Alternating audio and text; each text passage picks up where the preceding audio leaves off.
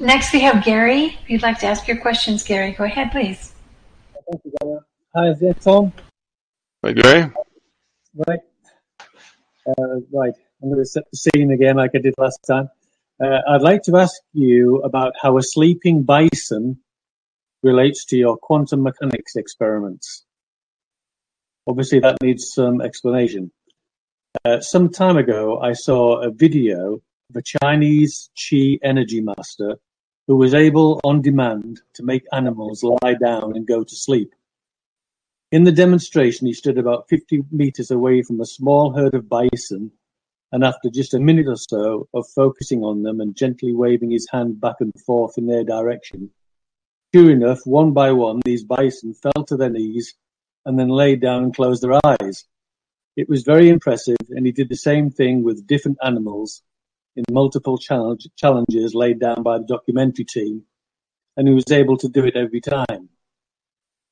In MBT terms, you will no doubt tell me that there is no invisible chi energy, and that what is actually happening is that the chi master is using his intent to bring about this outcome. Consciousness A, the chi master, is directing his intent towards consciousness B, the bison, and there is an exchange of information happening between them, which brings about perception of something happening in virtual reality. Uh, I'll come back to this, but now turning to your quantum mechanics experiments. Uh, as with the original double slit experiment, the setup is used to show the behavior of a fundamental part of the rule set. And I think I remember you saying in one or more of your videos that it is designed to show how consciousness deals with a potential contradiction in logic in the way that the physical VR operates. So that under one set of conditions, photons or electrons have to act like particles, and in another set of conditions, they have to act like waves. I realize that there are no physical matter particles, and what is really going on is the way that consciousness handles the data and deals with the logic behind how the virtual reality is rendered and perceived by others as information. Nevertheless, looked at from within the context of the VR, something is happening. A photon is released and is either observed and measured or not according to the protocols of the experiment, but the point is, one of the rule set rules is occurring for the virtual reality be to, to be rendered to you, the experimenter. Mm-hmm. Now returning to the sleeping bison. Although what I am about to suggest is clearly impractical, if it were theoretically possible to apply such an experimental setup to the exchange between the Chi Master and the bison, do you think that his intent, which he is calling Chi energy, could be observed at a quantum, uh, in quotes, physical level. The Chi Master is really demonstrating an example of a psi phenomenon. And I'm wondering if all psi phenomenon like this, or Uri Geller's bending spoons, could, at a quantum level, be measured or observed just as your photon is in the experiments. Something is clearly happening, and I'm wondering if within the context of the virtual reality, the so-called chi energy is more than an invisible, non-physical intent and is actually a measurable aspect of the rule set, like the photon in the experiment. I think you once described the double-slit experiment as showing the threshold between the physical and the non-physical, and I'm therefore wondering if the so-called chi energy and all psi phenomena represent that threshold between the two. Is it possible to drill down and identify that gateway moment where the non-physical appears to us as physical, or is it simply impossible to isolate it like that? Um, yeah, it's it's um, what you'll find is that what what we measure are um, are effects. Okay, what we measure are effects. So we have a, a person standing there and then we have buffalo lying down on the ground. And because the person says he's going to make the buffalo lie down and he walks out into a field where a bunch of buffalo are, then all the buffalo lie down, we see that there's an effect between that being and the buffaloes. But we only see the effects. The mechanism is not known. The mechanism is is um, the rule set. Okay, it's how the rules are done. So it's not it's not that there is some thing going on that that uh, person is making little uh, chi, you know, uh, subatomic or quantum quantum particles, you know, run over and, and somehow affect the buffalo's quantum particles that make the buffalo go down. It's that we see the we see the effect. We see the buffalo lying down going to sleep. We can measure that. And we can measure that in any way. We can just stand there in the field and watch it. That's a measurement of it. Or we can measure it down at the micro level. We can measure it in the uh, buffalo's central nervous system. And if we wired that buffalo, we could see that buffalo would start secreting different kinds of hormones like they do when they get tired and different kinds of things would be going on. And we could look at that process going on in buffalo biology that leads to the buffalo of, you know, going down uh, on, on the ground and lying down and closing their eyes. So we could look at that process because that's buffalo biology is just rule set stuff. So we could watch the rule set as it applies to buffalo biology at the micro level if we wanted to. But that's not really any different than just standing in the field watching the buffalo lie down and assume that there's stuff going on in, in buffalo biology and just seeing the result. So yes, we could do that, but we're not going to see little, little, uh, uh, particles zinging from the, the head of the, of the, uh, um, master there over to the to the head of the buffalo, making the buffalo uh, fall over. You know, it's not that there's a tra- that there's a transfer of of physical stuff. It's not a it's not a physical reality. It's a virtual reality. So we have the master, and he can, with his intent, modify the things going on according to the rule set inside the buffalo to encourage the buffalo to take a nap. You know, maybe he's singing a little lullaby to the buffalo and makes the buffalo tired and, you know, wants to go to sleep. But yes, you can do all sorts of things with your intent, um, that modifies future probability. And with a, an animal, in some ways it's much easier because animals don't have a lot of of competition going on in there. You know, if you can give some kind of a strong signal, it's not that hard. It's it's e- it's easier to dominate an animal's view of reality than it is to dominate another person's view of reality, because the person has so much more connections and so much more things going on and stuff you'd have to you'd have to uh, soothe, if you will, to get them to lie down and go to sleep.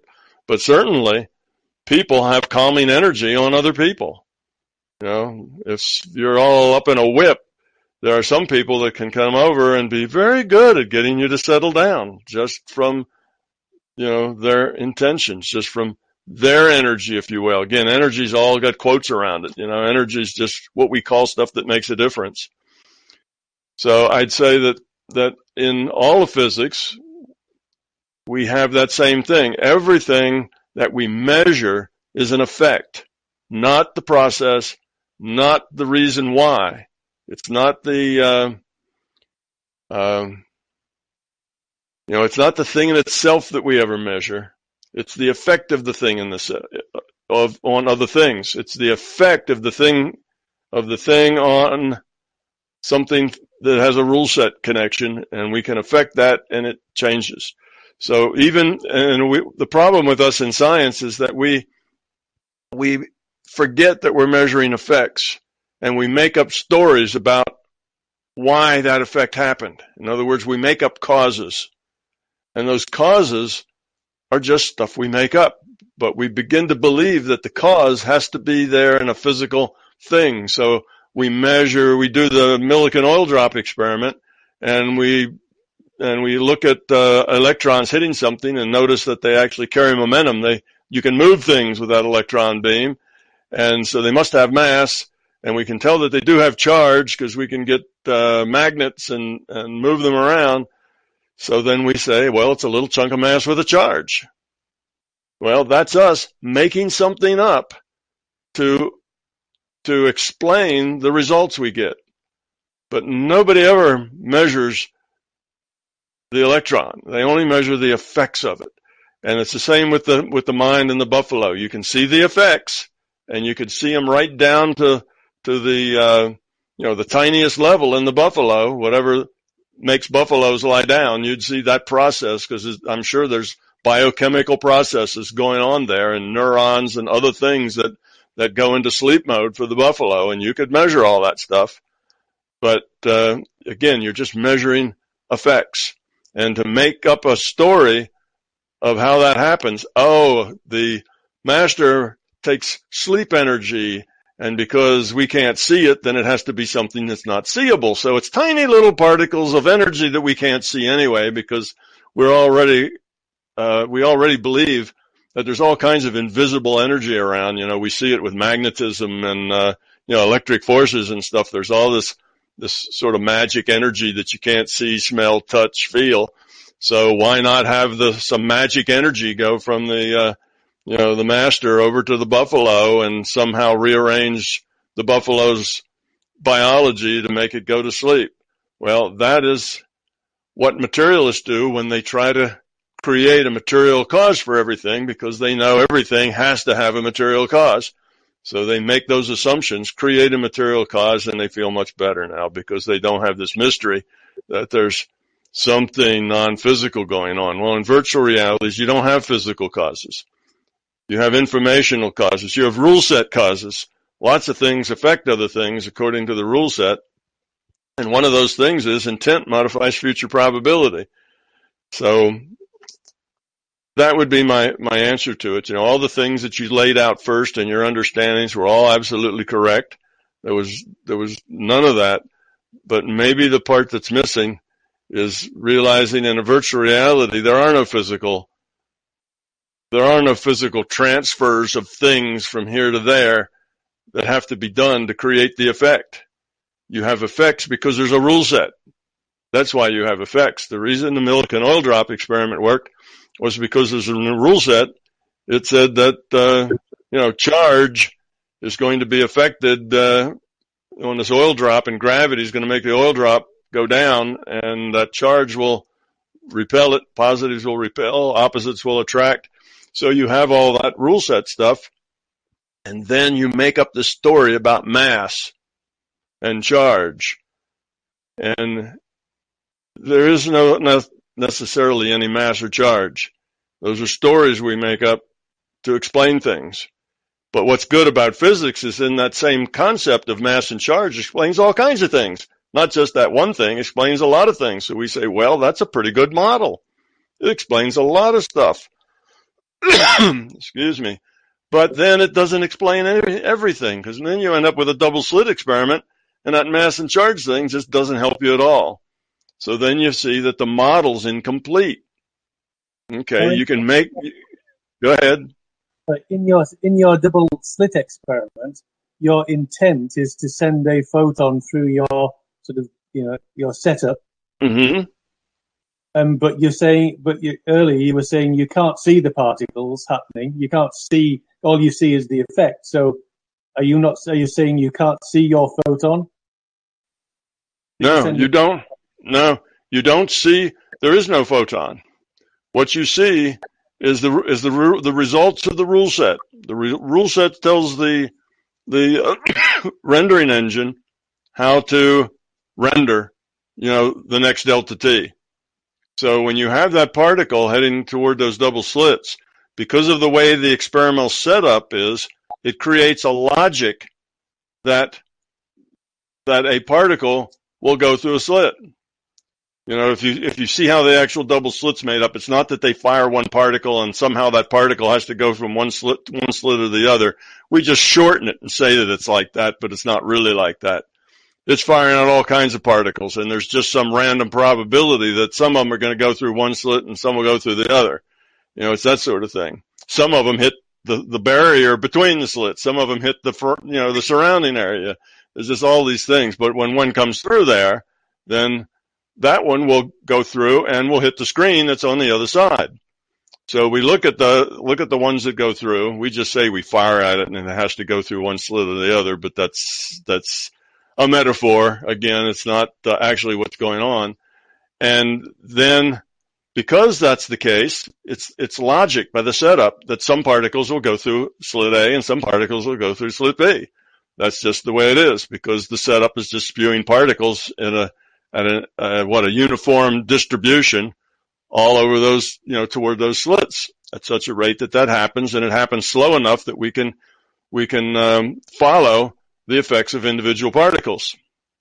So we have that and it says that if there is nobody looking and you can't, and you don't measure where it's going through, then we're going to place those particles on the screen in a particular pattern.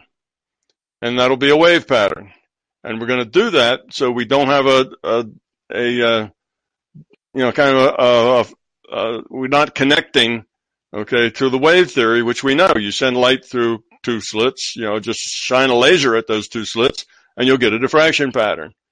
And there's nothing that says that those those uh, photons are somehow interacting with each other because there's so many of them and it's, it's, because of the interaction of photon to photon when it's a whole bunch of them going at the slits like from a laser beam then uh, you know they're not interacting. They're all independent. So if they're all independent then why would a whole bunch of them do anything different than one so you see there's a there's a problem there you've got a you've got a, a discontinuity in the reality so what the system has to do is take those particles and just make spots on the screen appear in a diffraction pattern, one for each particle, because that's what the logic of the system says. So it's just broken down into logic. You get to the first choice that says, you know, a particle comes out and again, we're shortcut. It has to go through A or B. All right. So the system reaches up and it does a random draw from a binary distribution and it says, I picked A on that random draw. All right. So then if you have a detector, you'll get a detection at A. Whereas if it did that random draw and got B, you'd get a detection at B. Now, once you have that detection and you have the information, then the system says, well, it's been detected. So what we're going to get is a particle going to hit a screen right behind the slit. So, you know, and you can, you know, you can, uh, it's, that's just the way the rule set says it's going to work because that's the way the rule set says particles work. But if we don't know what slit it goes through, now you have the same logical condition of just light going through slits. And when light goes through slits, one at a time, many at a time, doesn't matter. They're all independent. Light goes through slits, which you get is diffraction patterns. So if there's information, there's no information what slit it goes through, now you're back to the logic of diffraction patterns and the system will just place dots on the screen particle by particle as every as each particle goes through it'll place them on the screen and it'll place them in a diffraction pattern because that's the answer for diffraction patterns so again it's another uh, random draw if if it uh, if the which way data is known okay then you take a random draw from this distribution which is a single distribution, you know, it lands behind the slits. You know, it lands right behind the slits. Otherwise, you take it from this distribution, which is a random draw out of a diffraction pattern probability. And you draw one of those and okay, it landed a certain place with that random draw and that's where you put it on the screen. So that's what's going on. There's, you see, it's just rule set. There don't have to be any particles at all. There's just logic. There's logic and there's rules. So you look at the logic and understand the rules, you can t- predict the result. Okay. Thanks, Tom, for that. I'll, I'll listen back to that and concentrate on it a bit more. yeah, it's a hard idea to get when you come from a culture that believes in materialism because you want the, you know, you want to have a, a source this idea that it's virtual reality and it just appears that way because that's the way the rules are, you know, is kind of hard to get a grip on. But that's the way all of, you know, all of science. Look at the, look at all the things in physics that are fundamental. Okay. Look at space, time, charge, spin, gravitation. We've probably missed a few, but those are basic things, right?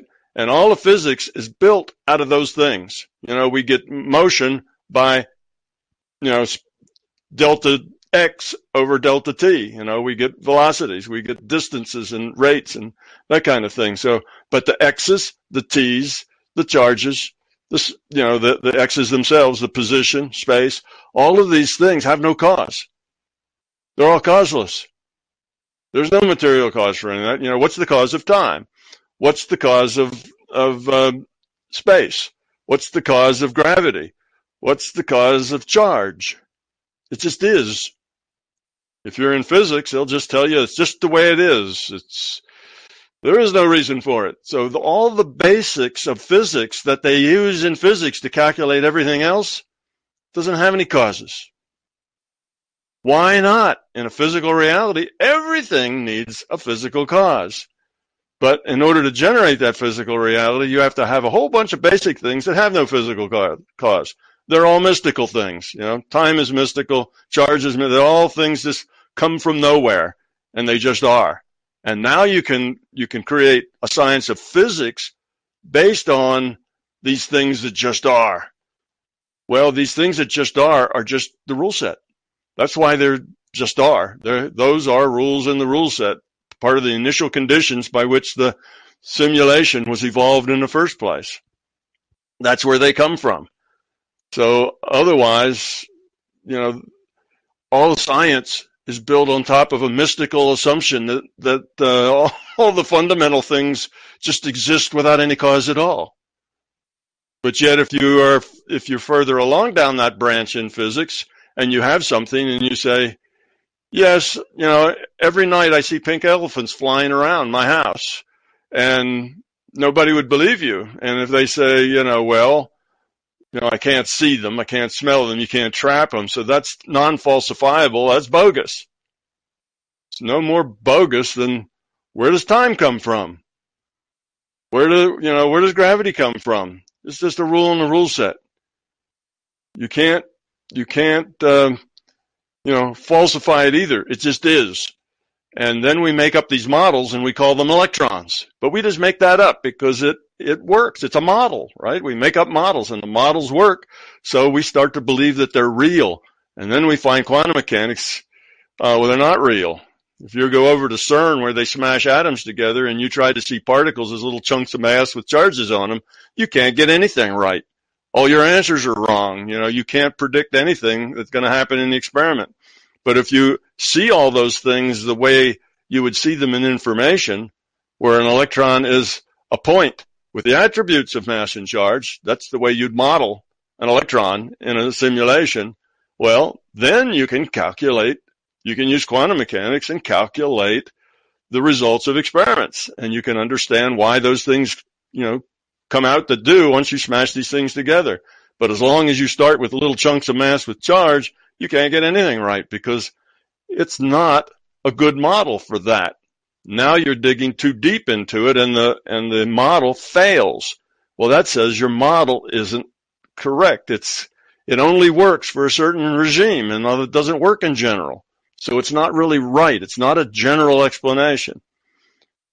It's, you see, so that's, that's the point. So we don't want to make little particles coming out of the master's brain and flying through space over to the buffalo and rearranging neurons in the buffalo's head unless we're materialists and then we just have to do that. If you're a materialist, then that you just have to have some kind of of causal, physical causal connection between the two.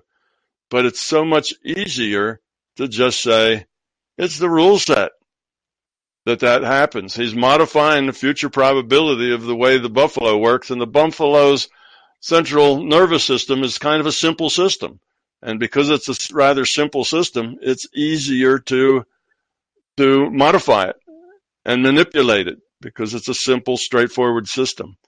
So that's, that's what's, that's why I come to my, you know, the theory the way I do is because it's just simpler than the other theories. It's simpler than than the other assumptions. You you reduce the number of assumptions a little lower, but mine is just a model as well. I'm not saying mine is the you know last truth. It just is as good as it can provide answers for. And if it can't answer something, then it's got holes in it. So that was a longer answer than I was, I was anticipating. yeah, but hopefully it was a thorough enough. Hopefully it was a thorough enough answer that it, uh, you know, worked for a lot of people. You know, when you ask that question, there's another couple of hundred people that are going to see this They've had lots of questions similar to that that they really don't understand. So I try to answer all those questions at once. Does that clear it? Does that clear it up for you? Does that kind of? It does. Thank you. Yeah, you're yeah, welcome. question is uh, more practical than theoretical about the thorny issue of meditation difficulties. So I've been meditating for many, many years, sometimes uh, intermittently, but in the last few years, since I read MBT, I've meditated consistently almost every day for between 40 minutes to an hour.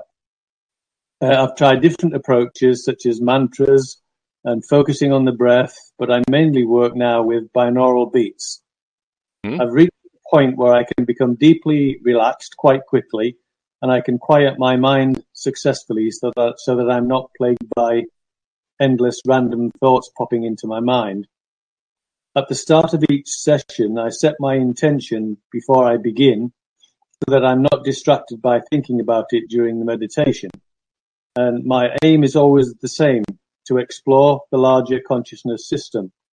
I usually say to myself something like, I don't know what I don't know, and I would like to find out about the LCS from direct experience so that it hmm? becomes mm-hmm. my truth. I would like to receive an alternative data stream from another reality frame so that I can experience the non-physical realm in a visual way and have confidence that it really exists. Mm-hmm. And then I start the session by repeating the words, let go, let go, let go, i.e. of this data stream, until my mind is quiet and focused and I'm almost unaware of my body. So far, so good.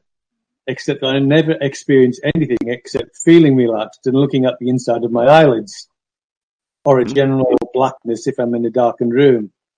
It has become increasingly disappointing and frustrating, and after remembering previous advice you have given, I find myself thinking, come on LCS, just give me something to work with. A blob of blue light or a string of dots or something that I can engage with and perhaps develop further. I'd be lying if I said I was not aware of other people's accounts of amazing experiences because they are almost impossible to avoid once you get into this kind of community. But I would say I'm realistic and pragmatic and I'm not holding on to an expectation for a dramatic peak experience like an amazing lucid dream where I can be the hero in my own sci-fi movie. I try not to block myself with those kinds of big expectations. I just want to experience some little thing that I can, can at least start with because I've almost reached the point where I'm thinking maybe I'm one of those people who do need to take psychedelics to blast mm-hmm. through whatever blocks are holding me back, just so I can experience at least once a more expansive universe and have the confidence that it really, really exists and it's worth carrying on with the effort. Any suggestions, Tom?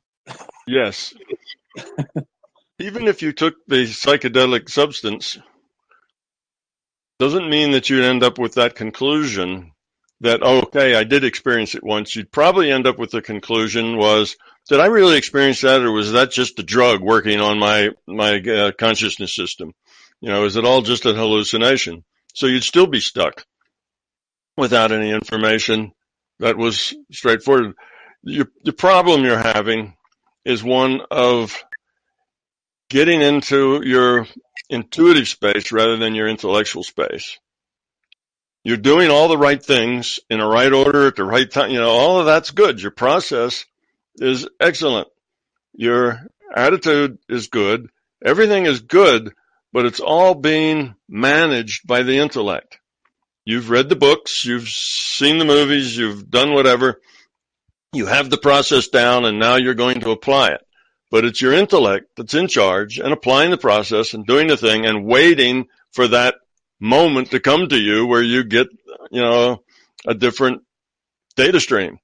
but it's the intellect that's sitting there and waiting for that to happen. And that is the problem. As long as it's the intellect that's engaged, nothing much is going to happen. So I would suggest that instead of kind of priming yourself for a particular experience, you know, I want to go, I want to experience something, LCS, give me something to experience, and then you're waiting for it. Your intellect's just sitting there waiting for something to happen and nothing happens because you're connecting with your intellect, not with your intuition. And you're probably a left brain person. You probably, uh, you know, work at jobs that require you to uh, think logically. You know, you're probably a very typical product of our left brain culture that tends to, you know, live your life through your intellect and your intellect, your intellect makes all the choices and judges all the value of things. And it's just the way we are here in the West. There's lots of people like you who have a similar, have a similar process. Go ahead. That's the strange thing, Tom. I'm, uh, I'm an artist. Great. An intellectual artist. Yeah, I guess so. Okay. You know, yeah, that is interesting that you're an artist. But you know, you can be an artist and you can learn to get into an intuitive space, like when you're creating. You can learn that process for a, partic- a particular thing. Like if you paint or do music or whatever your art is, you've kind of learned the process that you get into and you realize your intellect's not in charge there. That creative process is coming through the intuitive side, not through the intellectual side. If you intellectualize your art, then your art may be, wow, look at that great technique, but it's not, wow, that really moves me. You know, things that move other people come out of a space other than just great technique. It comes out of the intuitive space. But that doesn't mean that you can take that same, that you can do that same thing in other areas. It doesn't mean that you're not, you know, and you don't approach things intellectually when you do something else. But I would suggest that you go into that state, just same process you're doing. The, the binaural beats are fine. You know, the time you're putting into it is great. And just sit there with the idea, not that you want something to happen. That's an intellectual thought and it'll block it. But you sit there and you're just going to experience whatever happens. Whatever you see or whatever happens, you're just going to experience it. And then as things come, as, as things come to you, say visually or oral, you know, auditory or any way that feeling, whatever it is, engage them. Don't question them. Don't say, oh, I'm sitting here and okay, now I see a, you know, a, little streak of light over here or something. That's just probably my eyes, just a dark adapting. And, you know, that's you intellectually judging what it is, giving it a reason and then setting it aside, throwing it away.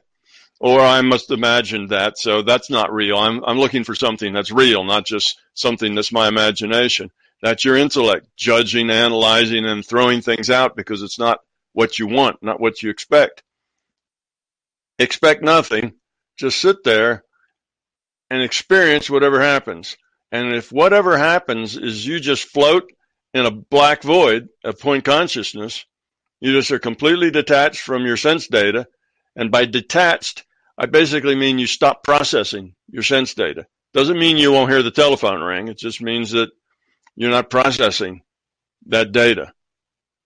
So when you stop processing that data, you will no longer be aware of your sense data unless something intrudes on you from that sense data, but you'll just kind of stop processing it and just float in that void, float in that black space and don't have a, don't float there with the idea, okay, now I'm looking for something. Something's going to happen and I'm going to see it. Don't have that. Just be there. Be open. Like you do when you're doing your art and you're, and you're wanting to, you know, express something from a, a deep level inside you. Just get in that same space. When you, when you do your art, you're not, oh, I'm going to, well, maybe you are. Depends on kind of art you do. But when you do your art, if you're probably in a space where you don't have a, the, you don't really have an idea of what the final thing is, but you have an idea of generally where you want to go. You know, but once it starts going someplace, it takes on a life of its own and, and becomes whatever it becomes. But that's just part of the process, letting it develop in its own way. That's kind of the artistic and the creative process. You know, once you have a plan right down to the, you know, the last detail, then it's no longer a intuitive process. It's an intellectual process. And generally it doesn't have that artistic quality to it. It just has great technique, but not great quality. So the thing to do is have that same attitude where you don't know where it's going. You have no idea and maybe nothing will happen and that's okay too. Just floating in that void is very relaxing. It's very, you know, it's good. You have energy when you come back from that and just sit there with and experience it. And as you do that, you can, you know, you can have this intention. Well, I would like to, I would like to know more about the larger system. And I, you know, I'd like to experience it. And you go there with that just as a thought, but don't let that drive anything. Don't push on it too hard. Just let it be there in your mind. And if, probably the first 10 times you do this, nothing will happen. But eventually you'll get bored. And when you get bored with it, you will stop thinking about it and you'll just kind of throw up your arms and say, oh, well, whatever. And then's when things will start to happen. Then's when you will, you know, things will happen. And the, the key is engage anything. Don't judge anything to be, oh, that's real. That's not real. Oh, I must have made that up. You know, I heard a voice. Was that me? You know, because I want to hear voices. You know, did I make that up? Don't judge anything. If anything happens, even things that are ridiculous or things that seem to not mean anything, like a little dot of light, engage it. Engage everything. And I guess if you find, get nothing at all, you can engage the void. you know, you can just experience it, just be in it, expand with it. How big is this void? I'm just an expand myself and be part of the void. That would be engaging the void not just being intellectual and sitting there and go, oh, well, I guess this is the void. Yeah, let me look around. See, well, it's kind of dark in here and I don't hear anything, so it must be in the void. That's your intellect talking. Just experience the void. Expand yourself to be everywhere the void is, you know, that kind of thing. So engage anything and everything and engage it with your experience, not with your intellect going to judge it or analyze it or think about it. Oh, I saw a little something. What is that? Where did that come from? You know, that's your intellect wants to analyze it. Just experience it and experience it in a personal way, which is what I mean when I say engage it. Don't just experience it in an intellectual way, like you're a, you're watching TV. You know, you have to be part of what's going on. You can't just watch it. You, it has to be something that is a, that you are involved with, you're connected with. So make make connections. This is not a you know, you're not watching a movie. It's not a screen and the system isn't going to display things for you to watch and see. You you need to be a part of the experience. And the last thing I tell you is if you do that and you've done that now another 20 times and nothing much happens, use your imagination to get started. If you, let's say what you'd like to do is something maybe evidential, maybe go talk to, you know, your twin sister or something, something you might want to do, then start that process going with your imagination. And if you can get to the point where you forget that you're imagining it, which means you're so evolved in it, you know, you're so into what's going on in it that you really forget that you're imagining it, that's the point where it'll transfer over to something that's not your creation. Then you'll be getting the data stream from elsewhere.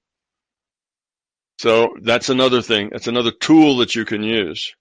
But you have to get into the daydream. You know, when we imagine things like that, we call them daydreams. You have to get into the daydream to the point that you really forget you're daydreaming.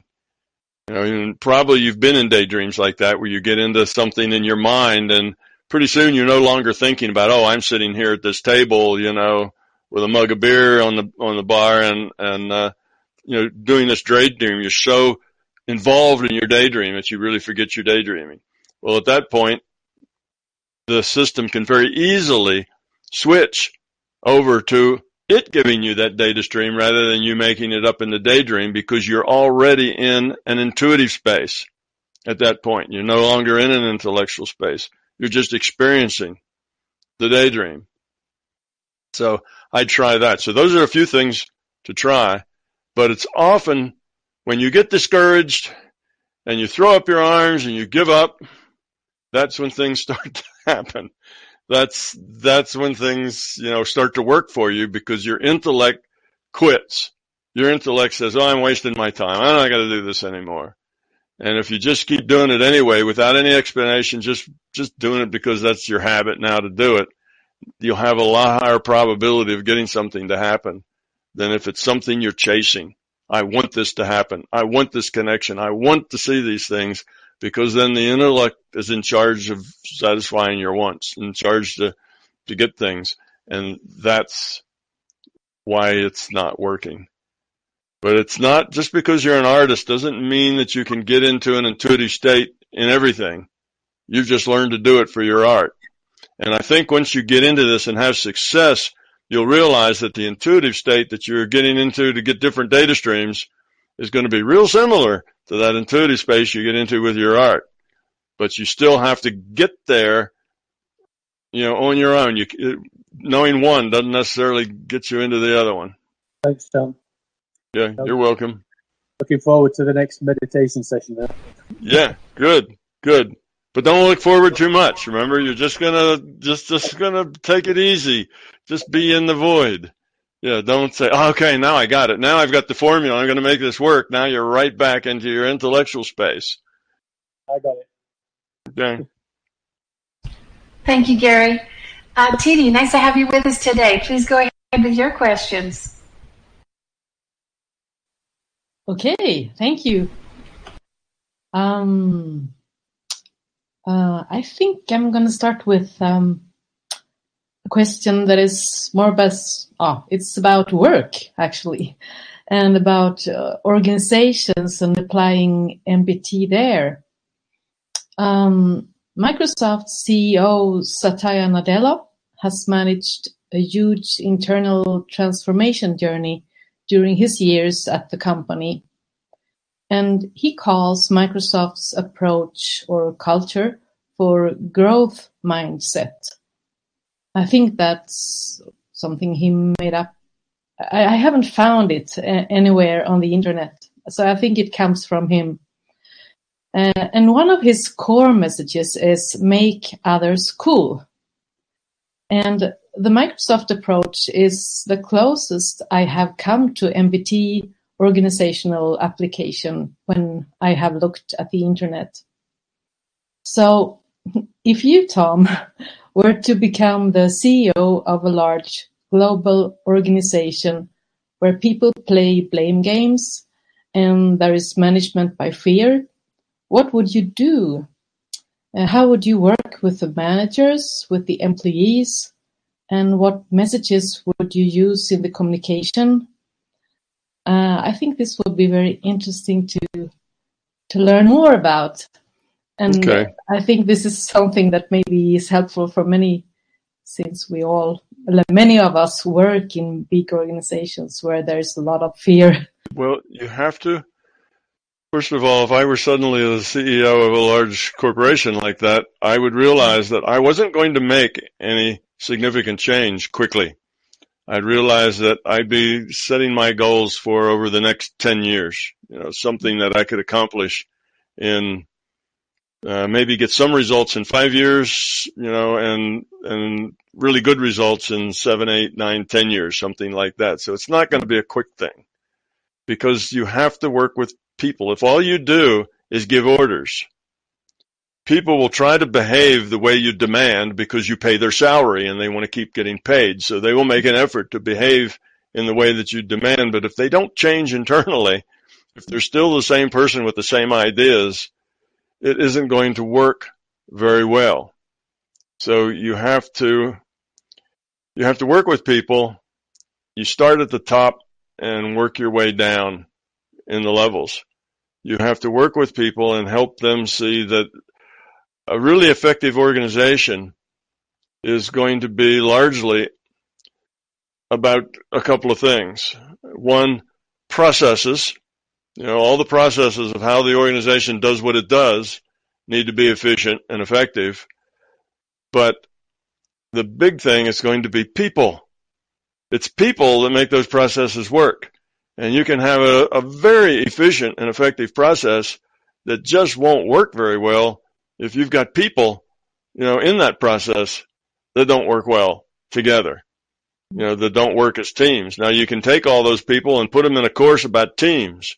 You know, here's how you work together as a team. You know, you, you don't bully, you don't push, you don't have to have your way. You know, you're in a team and you have to do this together. And that may improve some behavior, but it doesn't really change people much. And though they will behave a little better and make things a little smoother in the office and in the workplace, they won't get rid of the bumps. It won't go very deep. So you can make some kind of surface level changes immediately. If you're the boss now, you can, you can change some surface attitudes, but that would be just the beginning. After you're done and you've had all the meetings and you've kind of explained your philosophy and the way we're going to do things here in the company from now on, don't expect the big change to suddenly be take place and now you can go retire because you know you told everybody the way they needed to be. That won't work.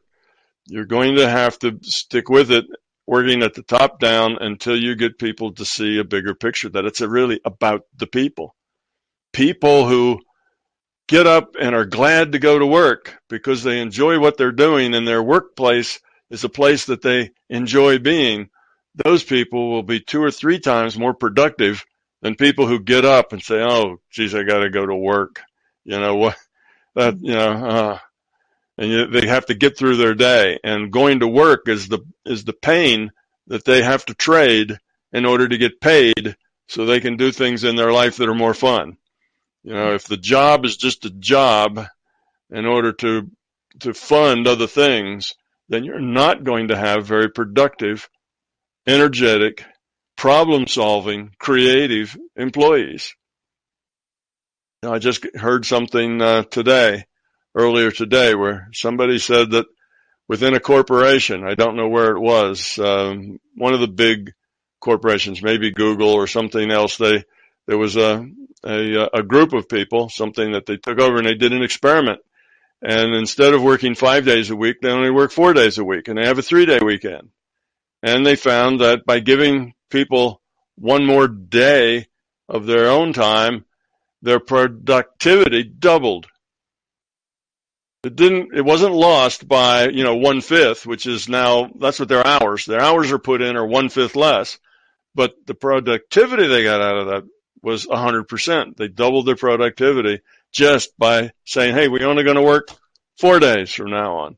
And it was an experiment and the experiment worked very well. Okay. Now that was probably because they, that was in a, a you know, a high tech thing where most of the work is creative and cerebral.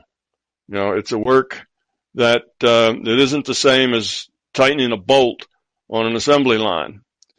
You know, that's a little different kind of, of, of work and it needs a different approach. But if you have people who have to be creative in their work, and if they are creative and if they are good problem solvers and they really do think deeply about what they're doing and care about it, suddenly they'll come up with solutions and ideas and processes that are a great leap forward.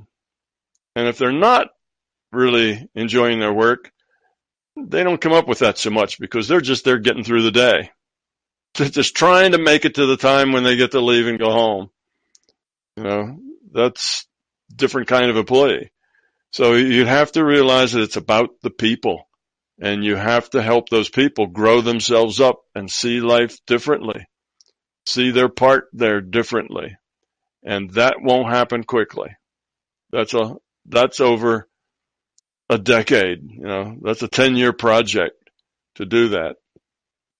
So I think it would be a very difficult thing to do, but I think it could be done and I think there's there's uh, you know you'd have to you'd have to tailor your management style depending on the kind of workers you have. So where you have workers doing uh, very technical work where they have to be creative and have to have a lot of deep concentration, then having them have to go to a meeting three or four times a day is probably a bad idea. You know, these are people that you need to leave alone for long periods of time. So just, well, it's a meeting, so everybody has to come, of course. You see, so that's not such a good thing. You may have to look at the different people and treat them differently. Maybe it's not one size fits all for everything. Everybody comes to the meeting. It's, you know, it would take a lot of creativity and understanding of the leader to actually get this done. But again, you start at the top and work your way down. Culture changes have to come from the top down. They don't come from the bottom up. But you'd have to start listening to your people instead of they're just they're just cogs in our machine and you know we try to lubricate them with uh, you know with good salaries and with other things you know we hand out certificates of appreciation and have a meeting every once in a while where we tell everybody how wonderful they are and we do some humma humma you know cheerleading uh, sorts of things and we pass out little prizes but you know how well does that work you really need to get down there and, and get to know those people get to understand them. What is it, you know, what's the viewpoint from the mailroom? You know, even some mm-hmm. place like that that's just a part of the administrative function. You know, what's the view down there from the mailroom? What do they think about working here? So you have to really get into your company and see what it looks like from all of those places to the employees there, really before you even know where to start. So it'd be a very daunting job. And uh, it would be handy if you had, if you were the CEO, it'd be handy if you had uh, a couple of three or four vice presidents that already bought into what you were doing and were going to help you out. Because if you had to do it all alone, it would be very long time before you could do it. Because we're talking about people changing the way they see things, you know, changing realities for people. So hard to do, but not impossible. Mm. And I'm also thinking about all these great tools that we get at work these days with the, I mean, the digitalization journey is coming everywhere and and uh, there are so many ways for people to connect now uh, globally in big companies and they can collaborate much better, much more efficient than we could maybe a decade ago but it's right. just the thing with the people. exactly, it's the people. It's the yes. game we play with each other that that is it's exactly it's the people. Mm. But you you can change their behavior by demanding that they behave differently, but that is not a good long term solution. That's mm. just a short term solution. Yeah. And you will find that that that those problems you may suppress them in some areas, but they'll pop up in other areas. Mm. So it's not a, you know, it's not a matter of making up rules that force everybody to, you know, look like they're doing it right. You know, you can say, well, these groups ought to really get together and coordinate rather than just be in their own little stovepipe. So we'll have weekly meetings between these groups. Okay, people go collaborate. That's not going to accomplish anything other than the mm-hmm. people will go, they'll sit at their meetings, they'll talk about stuff that's insignificant to, to all of them, and then they'll go back because that's what management said they needed to do. You really have to change the people before you're going to get a, a result. And you can only change the people by helping them grow themselves. So it's not like, well, if you were a really smart executive, you could come in and make all the rules and suddenly your company would, you know, do wonderfully. Well, it might do better. It might do better for a while, but it's not really going to fix what's wrong until you let the people grow up, or until you help the people grow up. Mm. Well, it's tricky. Yes. Yeah. Thank you very much. I will uh, think about it and see what happens. Thank you. Thank yeah. you, T. Um, Eric, please go ahead next with your question, and then we'll follow with Frank. those two sort of tie in. Thank you. Okay, thank you, Donna. Uh, hello, Tom. Hi, Eric. So my question is about the being level and the intellectual level. Um, I don't really understand why consciousness has both a being level and an intellectual level. I have no doubt that there is this distinction because my own experience confirms this. But theoretically, I don't see where it comes from and why it should be there in the first place. Is having both a being level and an intellectual level something that is just fundamental to consciousness? And if so, why? Or does this distinction between the being level and the intellectual level only result from a consciousness logging onto a PMR avatar? And then uh, add some other questions, which is, does the LCS also have both a being level and an intellectual level? And what about when it was just a single reality cell? Did it already have both or did they have to be developed? Okay. Good questions. Consciousness really is is a whole thing. It's not really that it's divided into levels. Again, these are metaphors to describe things so we can talk about them. So we can separate things and, and work with them. So the where we'd like to end up is where the intellect and the intuition work together as a team. The intellect does what it does best, the intuition does what it does best, and they they work very cooperative with each other as a team. So there isn't just the intellect and the intuitive side. There's rather just this one whole thing. This one whole thing is it, you know, can do logic and take logical steps and processes and judge and analyze, but this whole thing can also gather information, data, and understanding that uh, otherwise isn't available in terms of logic. So you just get a whole thing that can do both. And there's not really a divider between them like, well, okay, my intellect will do this and it'll pass that off to the intuitive part. It's all just one thing.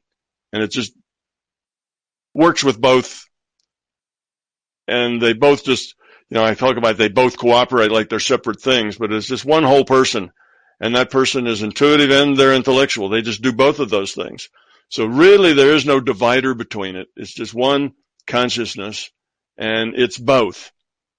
But now so that we can talk about these individually because this is where people get stuck a lot is that they let that intellectual part, at least in our Western culture, they let that intellectual part dominate to where the intellectual part now runs everything.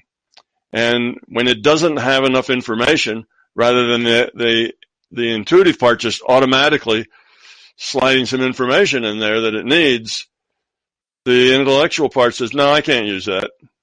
Prove it. Why? Where did that come from? Show me the, you know, show me the, the logic behind that. And because the intuitive side doesn't work that way, it doesn't have any logic behind it. It's beyond logic. And then the intellect refuses it. So now you don't have cooperation between the two.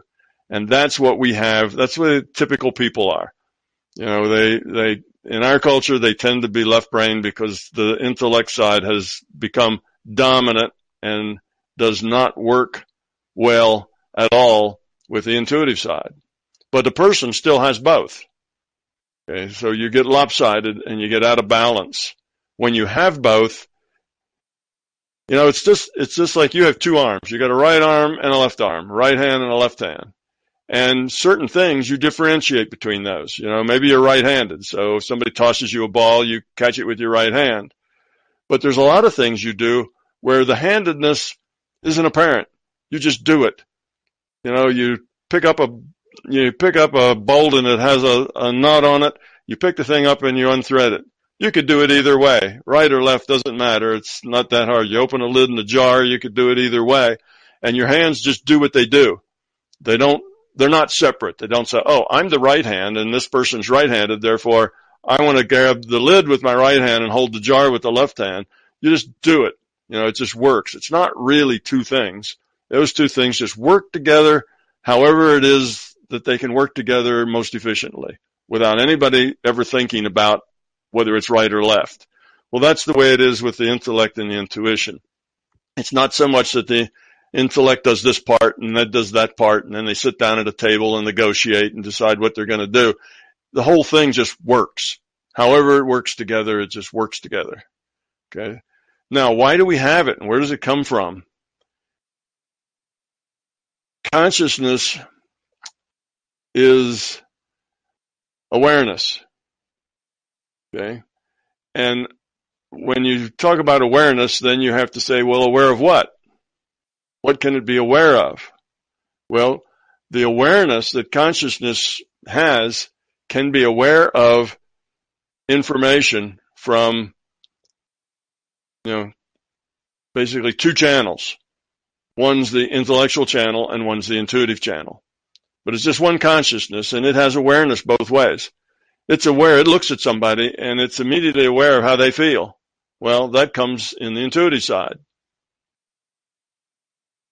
You know, and they also then might intellectually might ask, well, how are you feeling? You see, and then they'd get some information about that which, um, that they could use. But because there are those two modes of receiving information. You can receive intuitive information that is, that is beyond logical. It's just information that you get. Not that you, if this, then that, just, you just understand or you just know things. And you have this other process. So you might think that it's like two separate processes that the conscious has in order to process data. It can process data through a, through a, you know, an intellectual channel of analysis and through a intuitive channel of just uh, understanding. Not analysis, just experiencing and understanding getting getting answers without having to go through a process to derive the answer. Okay, so that's just the nature of consciousness. It can be aware through both of those modes. Yeah, maybe that's a way to call it. Maybe they're modes of awareness rather than separate things. They're just two modes of awareness that one thing can use. And the the optimal, as I say, is that they both just work together without any partitions between them. They're just two parts of one thing. But that is seldom the way we are in, at least in Western culture, and Western culture is pretty much world culture these days. Most of us find the intellectual part very necessary and, and, you know, it's, it runs our life. And the intuitive part is kind of ratty and you, you know, sometimes it gives you some really neat things, but you can't really depend on it or rely on it. It's kind of a weak player. So we don't develop the intuitive side. We develop the intellectual side tremendously. We spend year after year after year developing the intellectual side. You know, we're not good at it. You know, we're not all that good with the intellect when we're six or seven years old, but we keep working on it and working on it and working on it. And we get that intellectual side to where we can be really precise, but we generally completely ignore the intuitive side. Excuse me. So we, we don't develop it. It just sits there and languishes without our development. Well, because we never develop it, then it's not all that reliable. It's not all that, um, you know, useful to us. So we kind of discount it. If we spent the kind of time developing our intuitive side that we spend developing our intellectual side, then we'd have both of them would be really good tools but we don't because we don't find the intuitive side worth the trouble. So that's kind of why you have two. It's really not two separate things. Two modes by which the consciousness can be aware, can get information. It can just get it in a chunk or it can logically derive it. It can analyze it or it can just experience it. So those, that's why there's not really two things there. It's one thing, but two ways, two channels again. It's almost like you can get information by hearing it. You can get information by seeing it. But most of the time, what you hear and what you see just kind of mix together and work together and one fills in places where the other one doesn't, you know, doesn't uh, fill in so much. And between the two of them, you can really understand what a thing is very quickly. You know, you see a person and you hear their voice and not the voice matches. Yeah, that's my cousin mm-hmm. Sue. You know, and and then oh, the length of the hair and the and how hard, you know how tall or big they are, or whatever that matches, and so you you can identify somebody in a glance. But it's part sight, part hearing, maybe part smell. You know, it could be part all sorts of things, and they just work together without you thinking about it. They've all been developed kind of equally to do whatever it is they do in their own way. So it's like that with the intuitive side and the intellectual side. They need to just work together as tools. And the thing that's interesting there is that the intellectual side has a really, really precise uh, process called analysis, logical analysis, very precise. Okay. If, if people really are good at logical analysis, they'll all come up with the same answer from the same set of data because that's logic. You know, it's a, it's a precision thing. There won't be like 10 people they all come up to 10 different logical conclusions. Logic doesn't work that way. You know, logic is precise.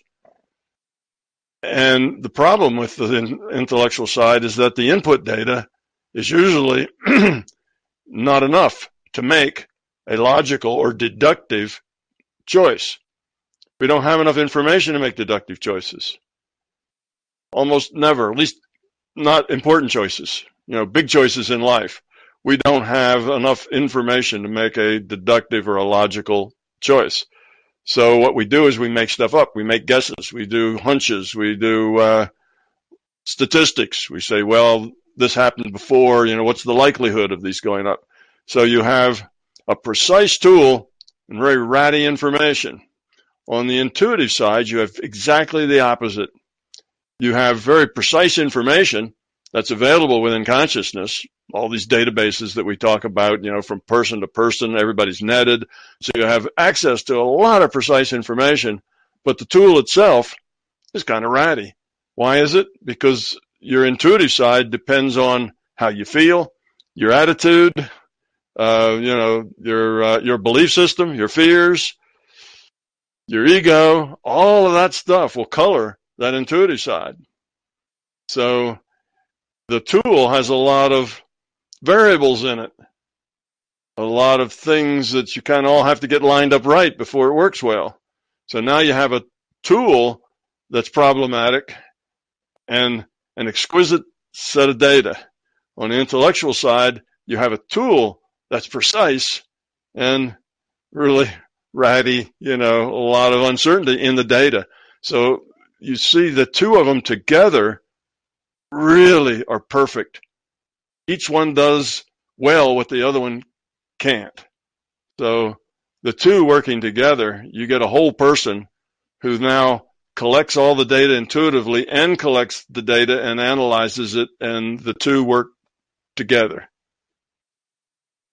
It's hard for us to do that because, just like I told uh, Gary, you know, it's hard for us to do that because we're so in our life, we're so intellectually driven that the intellect tends to discount and not pay attention to the intuitive side unless you're doing very specific intuitive things like he does, which is art. Or unless you're you know doing something else where you allow your intuition to, to play. But mostly the intellect doesn't do that. So then you have to tell people get that intellect to back off. It's getting in the way. It's preventing you from doing intuitive things. And all of the paranormal things all of the you know going out to other reality frames and connecting there getting you know remote viewing uh, telepathic communication healing all of the things that you do in the larger system with consciousness all are done through that intuitive channel. So if you don't do them through the intuitive channel, you don't do them at all. That's the channel where those things are available. On the intellectual channel, though they're not available. So if you are working through your intellectual channel trying to remote view, it just won't work and you'll decide it's impossible that's not what the intellect's good for. So that's what makes doing paranormal things so difficult. We tend to have our, our, our left brain gets in front, wants to take charge, wants to immediately assess and evaluate and judge whether what we're doing is right. It hasn't happened yet. Uh, that sort of thing. So I don't know. Does that answer your question? Uh, partly. So I was just to confirm if I uh, understand you correctly, um, because your model starts out with the assumption that consciousness exists. Does that mm-hmm. assumption already assume sort of that this consciousness that exists also has a being level and an intellectual level? Yes. are those It- No, yeah, it co- comes in with the same with that assumption. Says consciousness exists. Consciousness is awareness, and that means that consciousness takes in data. You know, what are you aware of? Well, what you're aware of is is input data comes to you. You're aware of self. You're aware of environment. That's information that comes to you, and then you can be aware intuitively of things and you can be aware intellectually of things. So then there's just two different modes to that awareness. So it all comes in with consciousness as the assumption. The intuitive, that it's just two ways that that conscious awareness can be aware. It can be aware in either in either way. So that would mean that the larger consciousness system itself also has like these two options. It has a being uh, being level and an intellectual level. Yes. It's exactly like that. That's just the nature of consciousness that awareness can be aware holistically, which is what we're saying intuitively, you know, just boom, aware of something without having to derive it or prove it. It's just aware. And also an intellectual part that derives things, starts from small things and builds up bigger things from small things. So those are just two ways of of being aware to different kinds of awareness you might say that that uh, consciousness has just because it's consciousness and the lcs has that as well it has an intellectual part where it can do analysis and it has an intuitive part where it just knows what's going on it's just aware Right. Okay. So that that answers that answers my questions. But um, as one sort of related question that I have is um, related to going out of body. Is whenever I'm in the out of body state or in the lucid dream state, I notice that as soon as I get into my intellect, as soon as my intellect sort of fires up, it brings me back to the PMR data stream. Mhm. And I was wondering like why is that why is there this connection between the intellect and the PMR data streams like why why does that happen? Like why wouldn't i be able to stay in sort of an out of body state and still use my intellect? You can do that. And when you're a whole when you're a whole uh, intellect not just dominant in either side but you're you know or let's say you're dominant in both sides uh, maybe that's an oxymoron you know neither side is dominant you're you're sharing then that's not a problem you can have that intellect doing analysis and be doing um, things that are intuitive as well you know be out of body you can do both but you have to have your intellect not taking charge. You have to have an intellect that doesn't step in front and say, well, I'll figure that out. Okay, do this, do that. Because the intellect just makes stuff up, makes up things, makes up beliefs sometimes, makes up ideas because it doesn't have enough information. It's used to just figuring it out without the information, making things up and going forward with it. And if you're getting data in from intuitive side, you can't have the intellect just making things up. You know, it has to not do that. So I think the problem is, is when the intellect jumps in front, it brings you back into this process. Now, what I tell people is that if you, you know, we talk about an intellectual side and, and it's really just the analysis, the judging, the comparing. Yeah, you judge something. Oh, I heard a voice. Gee, who was that? Did I imagine that or not? That's that's your intellect trying to judge the value of that voice you just heard. Okay, so if you can let the judging, the analysis, and the comparisons go, because those things tend to be tied to ego. They're very tightly tied to your ego. And if you let them go, then you can just do all the thinking you want as far as direction. All right, that was interesting. Now I'd like to move more into this subject line, you know, that sort of thing. You're not analyzing, you're not judging. You, you know, you're just directing what you do, and you will find that that directing will not bring you back. You can do all the directing you want, uh, coming up with intents, well, okay, I, I had, I talked to, you know, Dud Elko Fred and I got all that data I needed. Now I think I want to, you know, remote view what's going on uh, at grandma's house. So that's your, that's your direction.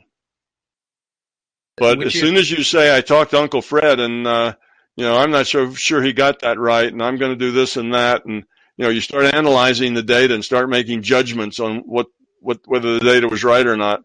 Now you're right back into PMR because the intellect now is taken over and won't allow the intuitive part to function. That intellect dominates. So would you agree then that the thing that brings me back to PMR is not necessarily the intellect, it's more the fear?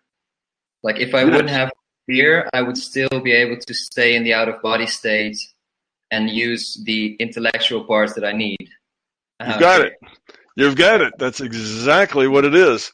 That's why I said those parts of your intellect are generally tied to your ego, you know, and your belief. They're tied to fear. It's that fear stuff that gets in the way. If all that's the point. It's not just that you're thinking. You can think at the being level just fine. You know, if you want to say that. And again, we're we're making metaphors here. You know, I'm trying to say things that help people understand it. So you can't take everything I say literally, but it's more more of trying to help people figure out the process. But yes, you can you can be thoughtful. You can think at that being level without any problem at all. But when it's in the service of the fear, when it's ego, when it's belief, then it pulls you back. And when you're judging, it's the fear is, am I just making this up or was that real? So then you ask that question. The intellect tries to solve that problem, but it doesn't have enough information. It can't solve the problem. And that causes a problem because it can't solve the problem. Right. So, so yes, it's the fear stuff in the intellect. That's kind of why we, we, you know, it's not the thinking that's the problem. Thinking is necessary all through the process. Intuitive process requires thinking too but it's not the analyzing and judging, which is the fearful process. Right. Yeah, exactly. And so the ideal state to be in when you're out of body is to sort of be grounded at the being level always. And then from there use the intellect rather than to let the intellect take over. Um, and perhaps I could say that that's also the ideal state when you're in PMR. It's like the best state to be is always grounded at the being level and then use the intellect from there. Whereas exactly. Reality, many people are sort of grounded in their intellect, so to speak, and disconnected from their being level. Yes, so that is pre- that is precisely correct, and that is why when you grow up, evolve, and get rid of more of your fear, you tend to live both ways. You are constantly in touch with people and things and intuitive information. And you don't have to reach out for them. They're just available to you. And you also can think about things and come to conclusions and do some analysis. Because if the fear's not involved, then the thinking isn't the issue. But when you, you know, it's when the intellect dominates, it isn't just a player sharing the process of getting information and, and dealing with it. If it if it's the thing that wants to be in charge, then that becomes a problem because that shuts off its intuitive side. But if but if you get rid of the fear and you're balanced and both your intuitive and intellectual side are working together, then you don't have a problem. And you can do analysis then without the fear and the analysis won't bump you out. Right. A lot of the judging, though, that we do and the analysis that we do and the comparisons that we do are because of the fears that we have. They're there because of our beliefs and egos and, and fears. So the intellect kind of gets tarnished because it's more tied to the, you know, to the fears. The intuitive side isn't really tied much to anything. Intuitive side just experiences. It experiences but it doesn't really judge the experience. It doesn't analyze it. It doesn't compare it. It just has an experience. Okay, thank you so much. That clears a lot up. So it's uh, it all makes sense now. Thank you.